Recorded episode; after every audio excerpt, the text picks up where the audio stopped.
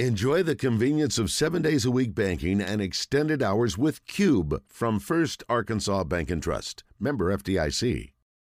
Joined by Kevin McPherson, better known as Hoop Scoop, courtesy of Hawgville.net.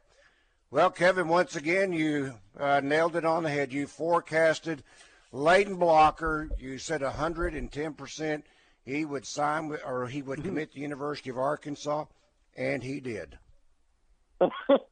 well, I, yeah, I don't think good. I gave percentages, and I don't think I guaranteed it.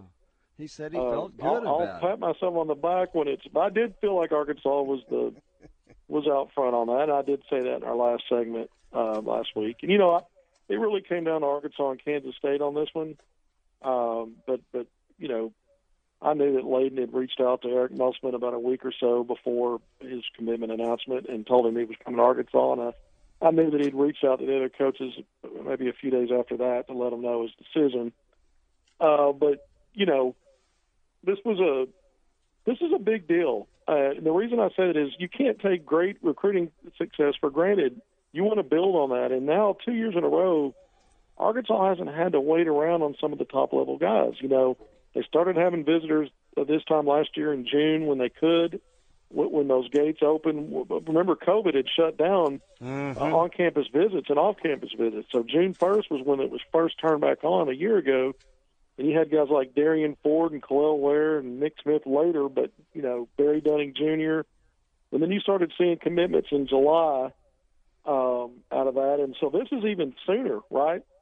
Layden Blocker is the first visitor, the first official visitor in June, one of two. Ron Holland came out right after him.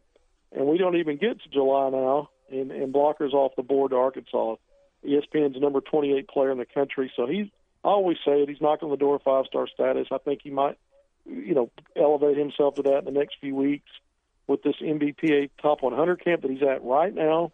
They'll start playing competitive games tomorrow, and then the remaining Nike sessions, uh, including Peach Jam and or the Peach Invitational, depends on how his team does uh, in July. So uh, this was a big deal for Arkansas to get off on another strong foot. If you go back to the last four recruiting classes, this because of the recent three five stars, this may not sound like a big deal, but it is. Spanning the last four consecutive recruiting classes 2020, 2021, 22, and now the start of 23, Arkansas has got has gotten a commitment uh, from at least one player ranked in the top 100. Uh, but several of those players have been in the top 50, and we know about the three five stars. But in that span, when you add it all up, it's not only at least one every year. It's it's a total of 12 players. That is that's a that's recruiting at a high level when you get that many players in four recruiting classes ranked that highly. And the reason I say at least one, if you go back to the class of 2021, that was a one-player high school class. The rest of them that year came through the portal, and that was Chance Moore, who was ranked 75th by ESPN. Do you think that's a matter of once you get one, you start getting some more? The first one Musselman gets, they all start coming, or or, or were so many of them on the line at the same time uh, that it wouldn't have mattered? So, somebody was going to come first. Yeah, but the other thing, Rick, is sometimes when you're looking at the roster, you you may hedge your bets or want to wait because you want to see, well, who's going to be here, who's going to be gone. Mm. And I think once you start winning at a high level and recruiting at a high level, like the Blue Bloods, that stuff doesn't matter as much. They just want to get on board because they know they're going to get a chance to have be on a big stage. And with the, the turnover on Arkansas's roster, you don't really have to worry about that. Now, you, you might be keeping one eye on that portal, but by the time you wait that long until the spring, even if you're a really high level guy, if, Arkansas staff's able to recruit other five stars and get them in, you might miss a spot. Now, he's not a five star, he's close to it. But I think this was a great decision by Layden Blocker because now he can focus on his season, these opportunities I just talked about in the next few weeks, and, and help in, improve his chances for maybe making the, you know, moving up Mm-hmm. enough to get to be a five star, get invited to the McDonald's game, and some of these other things we see. But now he's got the pressure of recruiting off of him. And of course, Arkansas coaches, at least three of the assistants will be out, I'm told, at NBPA Top 100 camp this weekend. Uh, and we'll see if Musk goes out there. But you've got a multiple players Arkansas is recruiting, including Blocker, who they just got the commitment from. That also says they expect some guys to be gone after this year, right? Can we say that? Uh, you got to figure Yeah, that but- if they're out but- there signing guys, right? Yeah, I mean, you you want your program to be at a level where where you have more one and duns, five stars, yeah. guys that are going to help continue to make the brand look even better once they get to the next level based on where they're drafted. You know, Arkansas could say we you know we just had two players out of that 2020 class that went 114, the other 134. Those are those are excellent draft spots for a program that really at that point that was their first good recruiting class when you look at the high school ranks under Musselman. Now it just you just want it to snowball. You want these three five stars to do well. You want you know all three are projected uh, to go in the first round in most of the mock drafts yeah. I've seen for 2023 in a year's time. Nick Smith among the top three players in the next draft. I'm seeing Anthony Black's name listed in lottery mocks.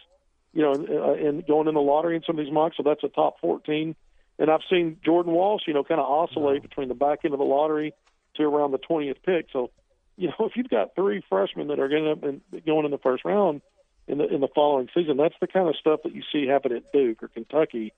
Not as much at other schools, and I think that would be big for Arkansas. ESPN, and continued yeah, recruiting success. ESPN projects those guys three, eight, and eleven. I mean, that's yeah. that's pretty amazing, isn't it, for guys that haven't dribbled yet on this level? Amazing. Well, Kevin, that leads Absolutely. to my question. Then uh, I realize, in this this I'll, I'll position my question this way: high school players. Is there a number that you feel like Arkansas may be targeting or capping at? In other words, would it be at 12? I mean, 12. Would it be at three? Would it be at four? Would it be at two? Uh, how many high schoolers do you see Arkansas trying to uh, get committed for this next class? I think that's fluid based on who might want to come. In other words, they had a six-player high school class last year. Do you think if Kel'el Ware wanted to change his mind and figure out a way to get to Arkansas, they would have made room for Kel'el Ware? That would have been a seventh. I think right now, at minimum, they're looking at four because I see four. I see more than four players that they're trying to get in for visits, even if that stretches out into August, September, maybe even later in the fall before the early period. Uh, some of those guys are Baye Fall, a five star out of out of Denver, six ten, top fifteen player. His teammate in Denver, six ten, Asani Diop, another versatile guy, top forty ranked player. Chris Johnson and Zayden High, they're grassroots teammates, both from Texas. Both have said they told me that they have intentions of visiting Arkansas, even if it's after the summer on official visits class of 2023. And we know Ron Holland is definitely a priority recruit because mm-hmm. they just had him in, and, and you know I think Arkansas is in great shape with him. A top five five star according to ESPN. They got him ranked number four, six eight four out of Duncanville, with all those Arkansas ties, right? With both Anthony Black and Jordan Wall. So I just rattle off some names outside of Blocker. Uh, you know, five or six guys out there still that I think Wesley Yates the third, another big guard out of Texas, Beaumont United, top another top forty guy. So I think Arkansas, when I look at all these names and I start thinking about what they did in this last class, if you get high enough rated guys, I think you're going to go maybe for four, uh, just out of the gates, thinking that that's that that you know that'd be a great start. Um, because again, the roster turns over so much, and then the, there'll be portal recruiting again in the spring. But I'd say a baseline, uh, just a minimum baseline would be three. But I'm looking at maybe four, and then again, who wants to come to Arkansas? I think you even grow that if you can get some top 10 five star guys to join the fold late. We saw that with uh, Anthony Black last year. All right, let's talk with or just a uh, few months ago. Excuse me, not last year. The last right. year's class, yeah. but that that happened just a few months ago. Yeah, hard to believe. Let's talk to Steve. Steve, good afternoon. Hello, gentlemen. Good afternoon, Steve. Uh, Randy is talking about the Jello shots a while ago. Mm-hmm. And the money that the total money that was raised from the sales of the Jello shot, half of it would go to a food bank in Fayetteville, and the other half of the uh, sales would go to a food bank in Oxford. Well, good. There's twenty percent to each. That's that's a right. good deal, though. It's great. So I felt like you know, uh, the money was going to a good cause. But anyway, Hoop Scoop, uh, yes, you're sir. on a roll on predictions. Because you got uh, Jaylin Williams right, and you got Mr. Blocker right. Now, I'm going to give well, you a test. Ooh, okay. Who's going to be the starting five for next year's, this coming up year's team? And who's going to be the first three players off the bench? Now that's Okay. your homework Wow. assignment for next time. Oh, you're gonna give me some time on that one, okay? he Because I just Yeah, I'm gonna give you now. more time than what Randy does. So uh, when you come Okay. back, uh, when it will it be Thursday or Friday? It's it's Thursdays, and let me tell you, I've, I've got I just did a, an article in Hawgville where I put out my top seven rotation thoughts, so I could spit that out now or after the break if you want me to. rotation though. Hoop scoop. That's the key. What's that? You got to have a ten man rotation. You can't use mu- uh, Musselman theory of just seven or eight. You got to have a ten man rotation. Well, if you can get me in on the bench over there where I can get a save, but I don't. I think if even if I was sitting by But- it, I wouldn't have much to I say. That guy goes in with a plan. big factor, the his. reason why we're getting uh, the kids like Blocker and uh, Black and all them is because of what Moses Moody accomplished, and the fact he just won a, a championship ring at well, at uh, Golden State this year, and Yeah. that's It a big recruiting tool. But anyway, No guys, that's all I have. Thank you, Steve. Wow, he's nice to you, uh, Kevin. All right, hang on. Kevin, we got to take a break. That's Kevin McPherson, better known as Hoop Scoop, courtesy of Hawgville.net. Rick Schaeffer, I'm Randy Rainwater. Drive Time Sports will continue in a moment. We're joined again by Kevin McPherson, better known as Hoop Scoop, courtesy of Hawgville.net. Let's talk with Shane. Shane, good afternoon. Welcome to Drive Time Sports. Yeah, guys, I just got two questions for uh, Kevin. Uh, the Mitchell twins, uh, are, are they pretty much all the paperwork gone through and everything as far as that goes? Yeah, so I think before they announced those guys as being part of the, uh, you know, the financial aid agreement, um, you know, having been consummated, they did a they did some internal uh, academic stuff, and I was told that that that they could they were not only green lighted for acceptance, but they thought everything was in line, uh, you know, for their for them to be eligible immediately. So we've heard nothing to the contrary uh, to suggest that's not the case, and so they're going full. And I was uh, wondering, you know, they're going full force I was ahead in get your- with- with those guys on the rope, you know, factoring into this season. how, how big of an impact do you think they'll have? And I'll hang up. Yeah. Thank you, Shane. Well, you know, I, I mentioned before we went to the break that I just just put out yesterday my my thoughts on it. uh, Way too early, let's call them way too early thoughts on the top seven projection, and I've got one of the twins in that top seven, and I think it depends on how Musman wants to go that route using their fouls. You know, you is he going to rotate those guys um, and and give them you know similar minutes? Is one guy maybe going to play more minutes, but he, they're interchangeable? So in that sense, if he plans on using both of them consistently, there you could you could stretch that out to eight. Uh, we saw Trey Wade last year interjected into the starting lineup for about half the season early on in league play, and uh, you know, but he averaged 17 minutes a game, and even though he started all those games consecutively, he didn't necessarily see a lot of floor time. In some games, he did. And so you always wonder, you know, how will he use the twins? Will they just kind of alternate based on matchups? But I think they will have an impact. I absolutely do. I don't think when you replace a guy like Jaylin Williams, who did so many things, he was basically truly a one man front line last year. Because I saw the other guys as kind of three, four combos, and Trey Wade and Stanley and Moody. Kamani Johnson got some spot minutes, but now you went out and you got you got four big six nine or taller, including the twins. So I think it's going to be more by committee. So I think both of those guys are going to get their opportunities and factor in. This announcement made today, and I'm trying to find the story to, uh, so I can read it precisely, but uh, I'll just have to go by memory. November 20th, it was announced today that there will be a game at the Jack Stephens Center between the University of Arkansas. Okay, let me retract that. The Little Rock Trojan women and the University of Arkansas women. That will be November 20th. The game time has not been announced precisely, but that will be on a Sunday. And uh, so this will be the fifth meeting between the two teams. And the second time that the Lady Razorbacks will visit the Jack Stephens Center. But uh, yeah.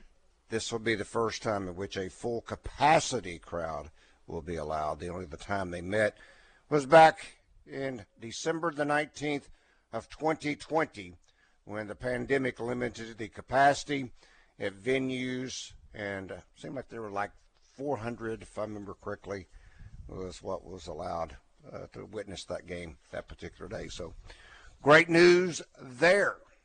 And uh, I'm sure there'll be other announcements that we'll be hearing about shortly. Kevin, you kind of touched on this a moment ago, but we are now part of the calendar, which means that you mentioned the Peach Jam, you've got the evaluation that's going on right now, and Layden Blocker is part of that process. How many others in that NBPA, how many other prospects that Arkansas is looking at will be on hand for this top 100 camp? And if that's the case, can Arkansas and other coaches watch this camp? Yeah, yeah, they can. Arkansas will have at least three assistants there, I'm told. Again, we'll see if Muss decides to go out there. He has in the past. Um, and, you know, Arkansas's got at least 10 players, I mean, roughly that amount outside of blocker. You've got Dallas Thomas, the six-eight wing at a Little Rock Parkview 247 class of 2024. Um, by the way, he was at Layden Blocker's commitment announcement. Got to visit with him and his dad quite a bit the other day uh, over the weekend. But he'll be there, or he's there now. Arkansas coaches will have an eye on him. Uh, you've got several players from that 2023 class. Brandon Garrison, the six-nine forward at of Del City, Oklahoma, top top 50, top 60 four star big man. Uh, you've got, I mentioned the names Chris Johnson and Zayden Highs, some of those priority 23 guys out of Texas that are grassroots teammates. They're both there. I mentioned Baye Fall and Asani Diop, the te- teammates out of, out of Denver. They're both there. Um, so when you start kind of going down the list, Ashton Hardaway, a guy that's at Duncanville, a senior, six seven guy, he's an ESPN four star. Arkansas has kind of casually been recruiting him, but but they they continue to keep an eye on him. I know Arca, uh, Gus was down in DFW this weekend for that Scholastic event, that live eval Scholastic event, and got to see him and other players. Uh, but you've got a multitude of guys. Another class of 2024 guy that Arkansas reached out to after midnight on June 15th, a national top five five star, Isaiah, and I'm going to butcher his last name, so I'm going to spell it for you E L O H I M. But he's a top level guy. Uh, you know, when you look at his uh, recruitment already, Arkansas, to my knowledge, has not offered him yet, but he's also taking part in this event uh, at NBPA Top 100 camp. So you got a lot of guys. Bryson Warren, who's, who's with Overtime Elite, the Little Rock native, the five star. Uh, we know that he's not going to play college basketball, but he's also taking part in this event. He's I saw him over the weekend as well. We talked for a little bit, and he'll be eligible, by the way, guys, and not this uh, next year's draft, but the one after. So he'll he'll be eligible for the draft, even though technically he's a pro now. Uh, he's still finishing up high school in terms of, you know, completing a degree there with his overtime elite experience, also being paid uh, to play basketball. I didn't realize he was that young. I don't well, know why he's, he's, this past year was his senior year, or what would have been his well, right. year. He's class of 2023, same as Layden Blocker. So they've got a. They've got, so if he were still in high school, he'd have another year to complete then he'd have to be do something for a year right. for the next draft because you either got to go to college for a year or go maybe overseas, whatever, G League, Ignite. But uh, but yeah, so he's two drafts away, the same as Blocker is, or anybody else, Ron Holland or anybody else in that 2023 class. Wow, I thought he was older than that. Um, have you heard anything so far about the summer workouts? Oh yeah, absolutely defense has been the word. Apparently, there that's the side of the ball that, and, and if you look at the DNA of the program so far, if there's an identity, it's always been they, they're better defensively than anything else. You know, and, and they, you kind of fill in the blanks based on matchups and other things outside of defensive play. Uh, and we've seen individuals have good offensive seasons or performances, but it's really been collectively the defense, and they're already feeling good about the defense. And um, you know that hasn't always been the case. Usually they don't necessarily get that right or fixed until maybe mid-January. And to feel this good about it, if you're Eric Musselman in in June, it says a lot. And of course, they haven't played anybody else, and there's a lot more to learn about all these newcomers and stuff. But so far, the rim protection, the defense, you know, my top seven rotation that I'm projecting right now is based on the things I've heard. I'm just going to rattle them off: Nick Smith Jr., Trevon Brazile, Devo Davis, um, Anthony Black, Jordan Walsh, Ricky Council the fourth, and of the two twins, I've got Makhi, who's just a little bit undersized relative to his his, his brother, and maybe a little more skilled though. But I could see those two guys being interchangeable in terms of who gets the start and who plays, you know, who comes in and supplements those minutes. Uh, but I think guys like Jalen Graham, the transfer from Arizona State, Kamani Johnson, these are veteran players. We've seen Musselman tweak rotations and give guys opportunities. I think those guys will be in the mix. And I'm still hearing good things about the three freshmen who weren't the five stars. Derrian Ford, his physicality, his ability to get to the cup and finish. Joseph Pinion's been shooting well of late, I've heard. He's a good passer over there on the wing. And then Barry Dunning Jr., who's going to be, I think, versatile defender. Musselman loves them, guys that can defend two, three positions.